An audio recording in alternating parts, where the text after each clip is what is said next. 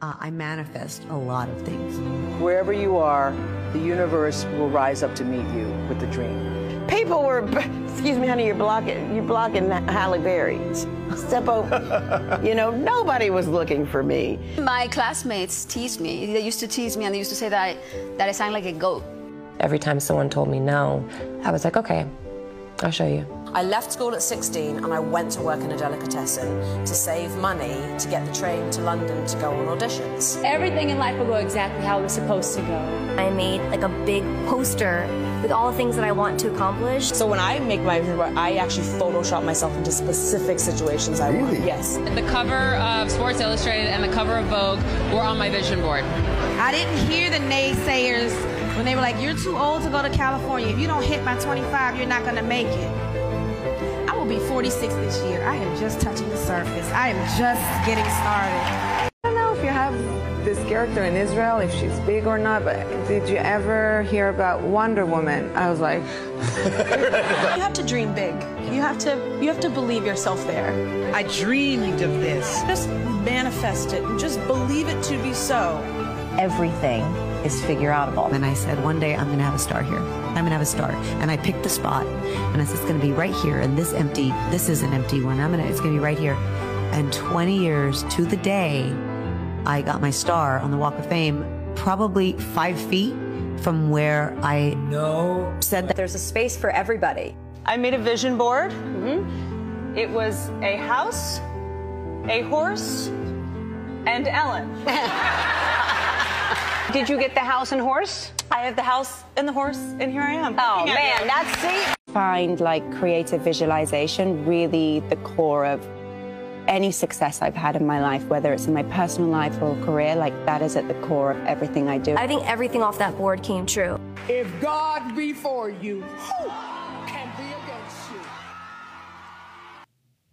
Okay, so I thought that I would open up the episode of Nobody Asked the Podcast this week with that montage of a bunch of different celebrities talking about how they overcame what they needed to overcome and how they visualized their future and did not let that go. So if if you weren't really grasping it the first time, feel free to rewind and go back because I think that montage is just absolutely incredible. Um, it's full of um, women who have obviously uh, taken so much success, or not taken, have achieved so much success um, in in in a certain in, in a certain aspect. Not everybody would uh, consider that like their success, but it was really uh, one thing that I do want to talk about is the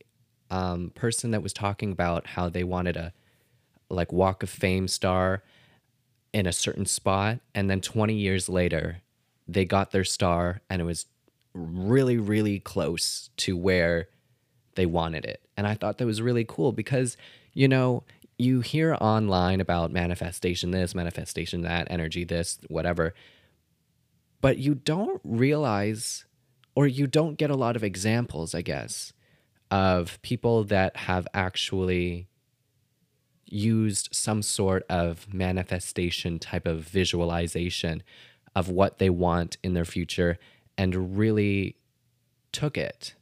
So to have all of these people for literally what was the video like 2 minutes say I've done it and this is this is a key to my success was really lovely because um yeah I I'm I don't want want to like discredit the people you see online like oh I manifested this into my life. I did this. But like it's a little bit different. It's a little bit different when you uh, see it in this way. Um so I thought that that was a perfect primer for the topic this week which is rejection to stardom. Now I feel like you know, I got a lot of inspiration from that video and I wanted to do this entire episode for quite a while, but I kept finding new things to add to the episode. I kept finding out that so and so person only found success later in life, so and so person changed their career and then found success. Um, so I, I wanted to wait and I, I got busy, I'm to be honest. Um, but really, I just kept finding stuff and I knew that I did not have a complete episode yet. So hopefully, this is a great episode for you. I know that I really enjoyed putting it all together. And I know that there's so many stories out there that aren't in this episode that I think there must be like a part two, part three, part four eventually. But right now we're in part one.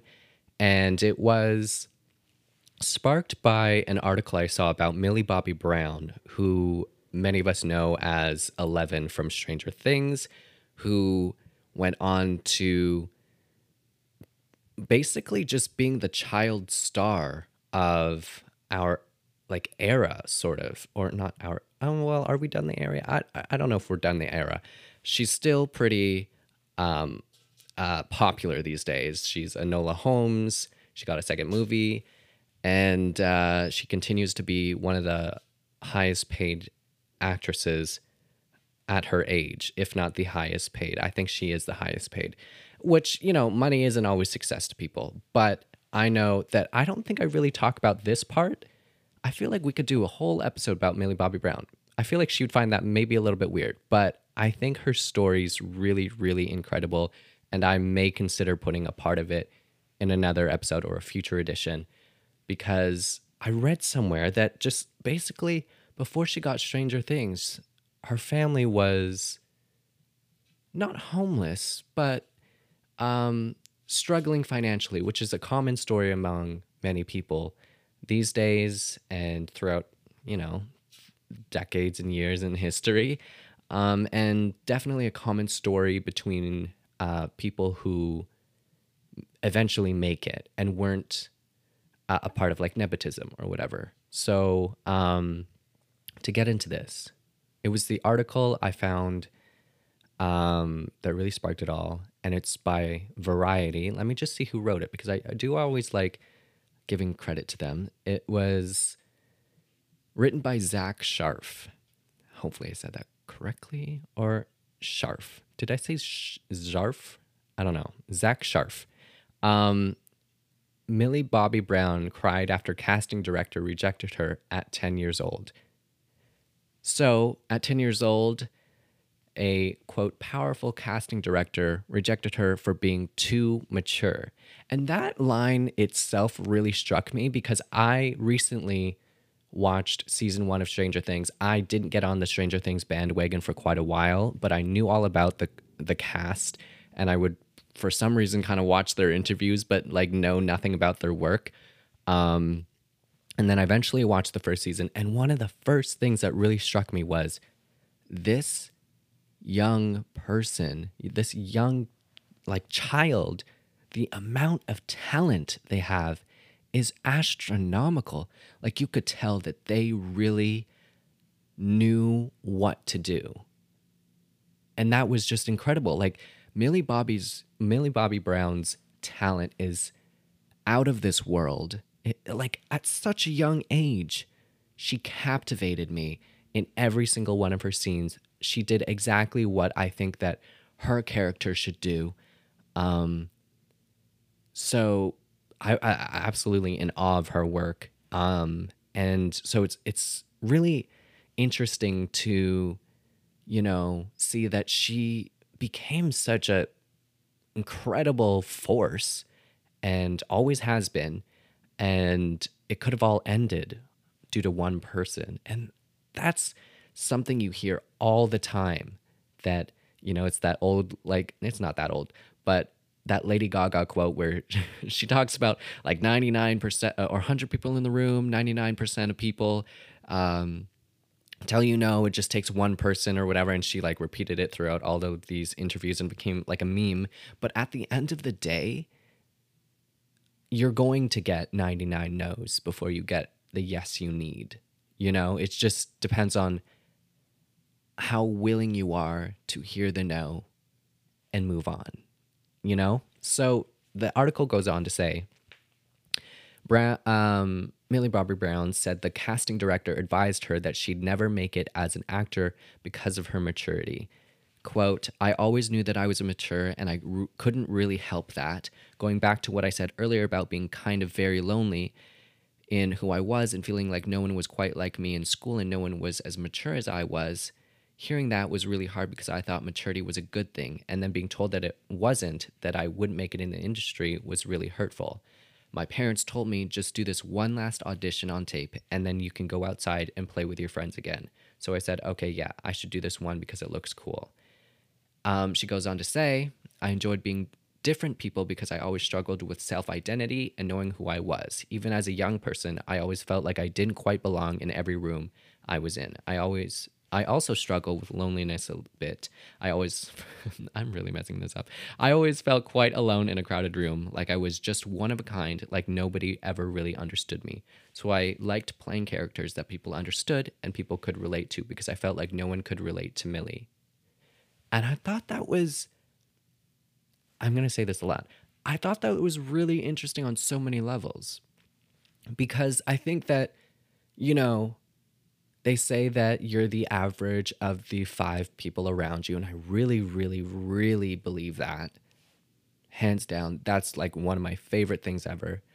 Um, and the fact that she felt out of place at, out of place at such a young age because she was mature and her maturity is what really solidified her role as Eleven in Stranger Things, in my opinion, is just like testament that like you can't be doing what everybody else is doing to get to where you want to go unless all of those people are doing exactly what you want to do. You know what I mean? Like if if you want to um, start riding your bike, you can't be on a bus full of people that aren't riding their bike.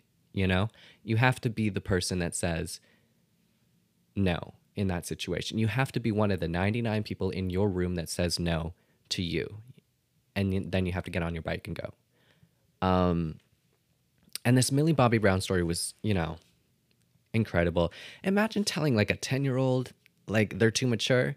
That's really, that's really wild because I know that growing up, it was always the mature kids that would like get just as much attention as the incredibly immature kids. It, it was either the the class clown or the kid that like had all of their stuff together and like wrote in an agenda and all of that stuff. Um, so you know, another thing also is that like, I guess we're back to the ninety nine people thing. Is that one person's opinion is just an opinion. It unfortunately a lot of those opinions are you know sometimes a make or break type of situation. Like this casting director, quote, powerful casting director, you know, can make or break somebody's career. So their opinion does matter. But there's they're not the only casting director out there and they're not the only pathway to success. And Millie found that out. Um, so that was really interesting. I do want to mention that. But next on our list is Tiffany Haddish, who I actually have her book the last black unicorn because I think, you know, her story is also really important because she didn't come from money. She actually was homeless. Um, and uh, she was living in her car and doing comedy. And eventually, she landed the movie Girls Trip in 2017, which is how I think a lot of her fan base knows her now. And before that, though, she had been working at least since 2005. So that's a whole 12 years of doing some small projects and not getting a big break. So that's a ton of no's because in between each project, I'm sure that anybody in a creative industry knows that, or any industry really, you get no's everywhere. That like every, every audition, every role that you get actually, in between that are like 10 auditions that people said no to you in. Um, and, uh, you know, the perseverance, the resilience, the discipline for Tiffany to just work those 12 years is just absolutely incredible.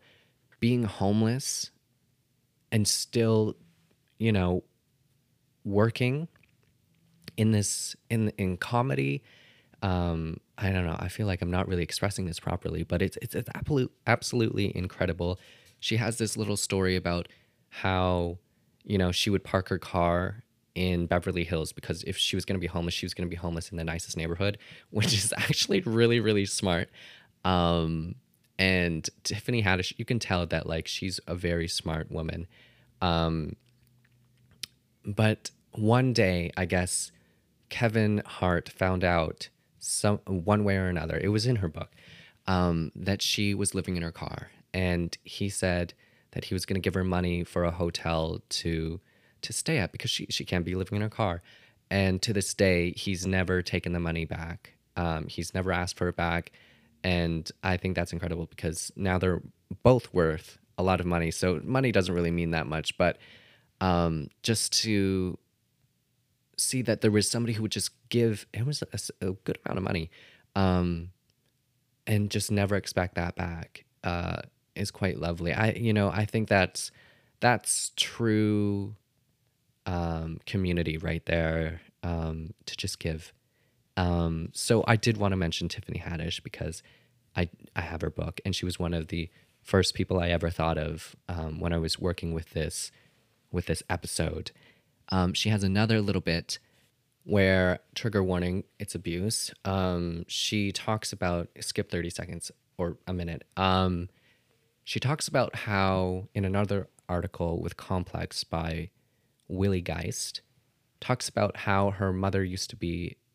or, or maybe she was until death, I don't know, uh, abusive to her. And that's how she kind of got into comedy. And um, at the end of the day, I think some people would call it people pleasing. Um, she said that um, she started to embrace comedy to make her abusive mother happy. I would try to make my mom laugh because if she wasn't, uh, if because if she was laughing, she wasn't hitting.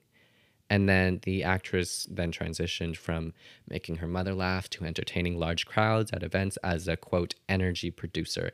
And if you've seen Tiffany Haddish, you know that she's an energy producer to the max. She has a lot of energy. She knows how to get people going. And um, I think that's one of her best qualities um, is to be able to change the energy of a room.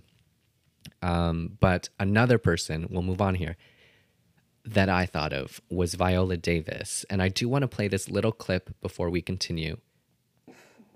How do you I don't care what anyone says, when you leave this life, you want everyone to know that you took up space in it. Mm-hmm. So, how do you do that?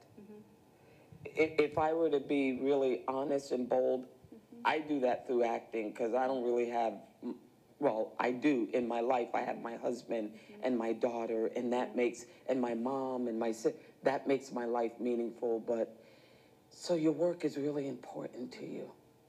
Mm-hmm. It's your stamp, it's part of your legacy, so it hurts when people reject.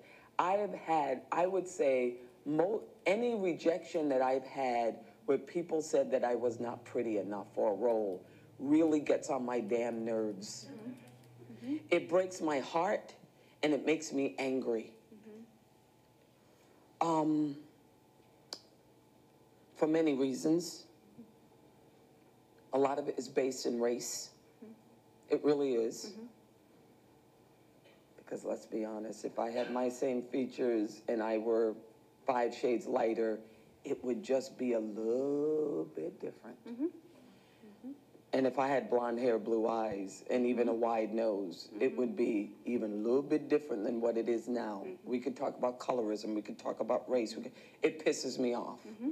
And it's broken my heart. Um, I, any number of projects, which I now, I think that clip is really important. Um, it highlights a lot of different issues like, you know, race in Hollywood and how, you know, the industry has changed, but has it changed enough? You know, it, it's really about changing the whole culture, and I could go into it and blah blah blah, this and that. But it's it's the fact that, you know, Viola Davis, she arguably got her most notable break uh, that those are the words I'll use because again, all of these people might consider their big break a different thing. Um, and uh, that could be not even in their Hollywood career. That could it could have been uh, a breakthrough some other way. But her Oscar-winning role in 2011's The Help, she was 45 years old. Sorry for saying your age, if if that matters. But I, I think it's important to um, highlight the fact that like Viola Davis got her Oscar at 45.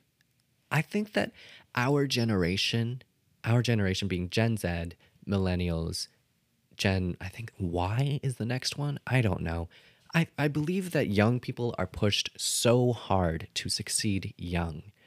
And I don't appreciate those awards that are like youngest musician to do whatever, youngest actor to do this, um, youngest athlete to whatever. Like, I, lovely, lovely.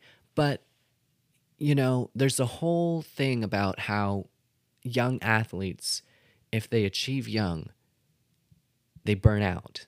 They don't go far.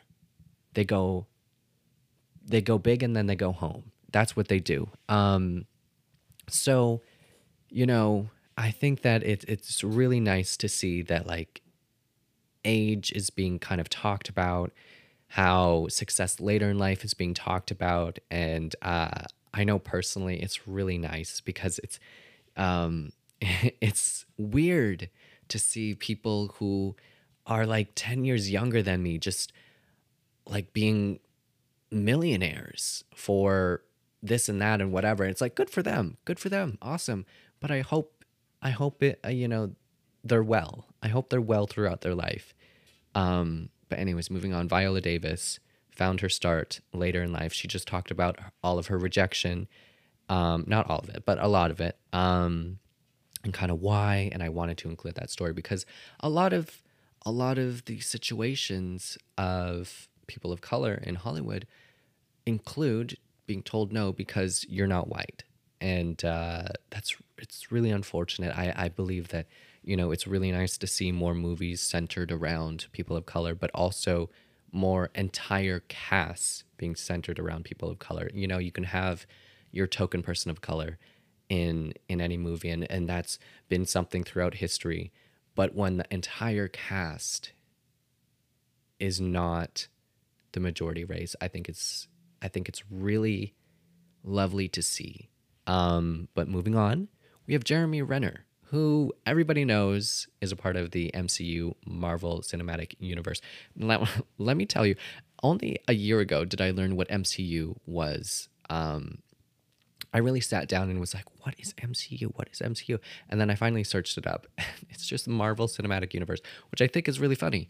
Um, because I, I totally was watching interviews and be like, MCU, how lovely. It must be like Marvel something. I just knew that it was Marvel. Um, but anyways, Jeremy Renner, he didn't get his big break until 2008 when he was 37 years old.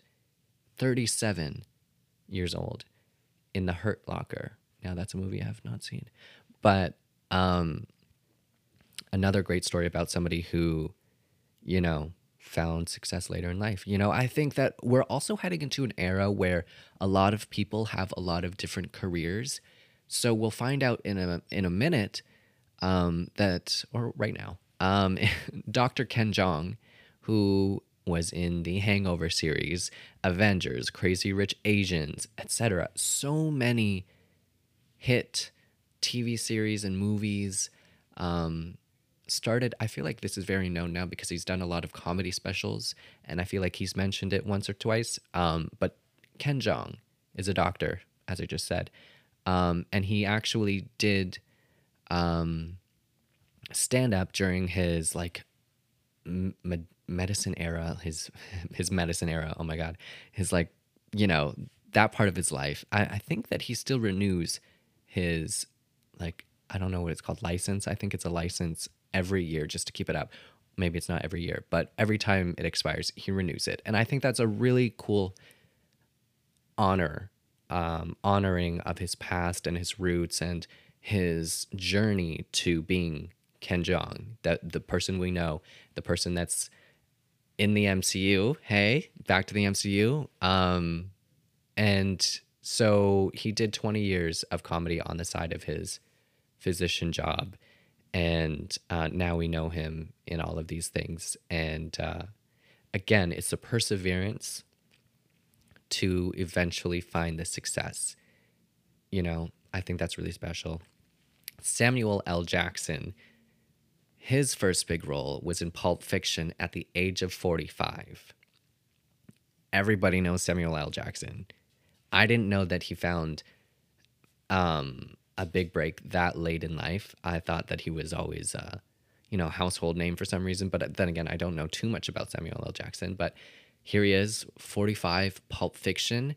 Jane Lynch, who was in Glee, um, and many other things. she had minor roles before hitting it big at 49 in 2009. She joined the cast of Glee as a gym teacher. Everybody loves to hate Sue Sylvester. And I really think um, that's also really cool. 49. That's dedication. Um, that's a true love for the journey and the craft. Because, I, you know, I like to watch those motivational videos and inspiration this and like learning about people's stories and stuff. And the bottom line, when people say, do something you love, it's really true because if you don't, you know, you're to burn out, you're not to enjoy life. Um, and personally, um, I'm not a hedonist, but um, I do, I do tend to veer towards enjoying things rather than, you know, working hard. Because I feel like um, a lot of people could achieve generic success, success in whatever, but it's it's about the enjoyment, you know. Um, and if people really love, you know, sitting behind a desk and finding success that way, then awesome for them. They can have their success that way. But if somebody says, "I want to paint like ten paintings every day," that's their success that's what they love doing, then that's awesome as well, you know? Um, moving on, another person in their 40s, Alan Rickman, who starred in Die Hard when he was 42. Of course, now, um, but of course, Alan Rickman has since passed, so rest in peace, Alan. Um, but he was in Sweeney Todd, the Harry Potter series as Professor Snape. We all know and love him in that. Um, and many other things. Alan Rickman is a massively incredible artist and has credits that are absolutely just um, incredible. They go on for days. Um, one last person before we wrap up the episode. We're going to have more editions of this because I really enjoyed going through all of these people who, you know, they're household names, but we don't know their stories. And I, that's why I love reading memoirs, biographies. That's why I love hearing about people's journeys through articles, interviews, this or that. Because, you know, even the people we see every day, our family, our friends, our relatives, the the strangers, the baristas, the this, the that, the bus drivers, everybody has a story. And I think that's just I don't I don't want to seem like cliche or cheesy or whatever, but I think it's really magical. Um I, I absolutely love hearing people's stories. Um, but one last one Steve Harvey. He tweeted recently, actually yesterday, which was the impetus to finally record the episode because I felt like this was the cornerstone, center stone, whatever you want to call it, that I was missing. Steve Harvey says, quote on Twitter, I didn't get into comedy until I was 27. I was homeless from 30 to 33. I lived in car for three years. Don't give up on your dreams. And I think that th- this tweet went viral. But I think that's really important because he was three years into doing the comedy thing. And then he did three years of being homeless in his car. And now he's Steve Harvey. And according to a couple websites, he's estimated between um, 100 million and 200 million in net worth. And he's 63 now. So that's that's exactly 30 years after being homeless. 100 million to 200 million in net worth. That's what that can do. That's what perseverance, hearing the no's, and moving on can do. And I, I, I really, really love this episode. I think it's really important for people to hear. Um, so, that being said, next week there's going to be a, a different topic, but there's going to be more additions. This has been Nobody Asked the podcast. I hope you join, whether it's right now listening to another episode or next week listening to the new episode. This has been lovely. I hope you have a lovely day, evening, night, morning, whatever. Um, and this podcast is available on all podcast platforms Apple, Stitcher, Breaker, Spotify, Anchor, and more. Uh, please rate this podcast five stars if you believe it deserves it. Comment something really nice below. Um, and I'll see you next week.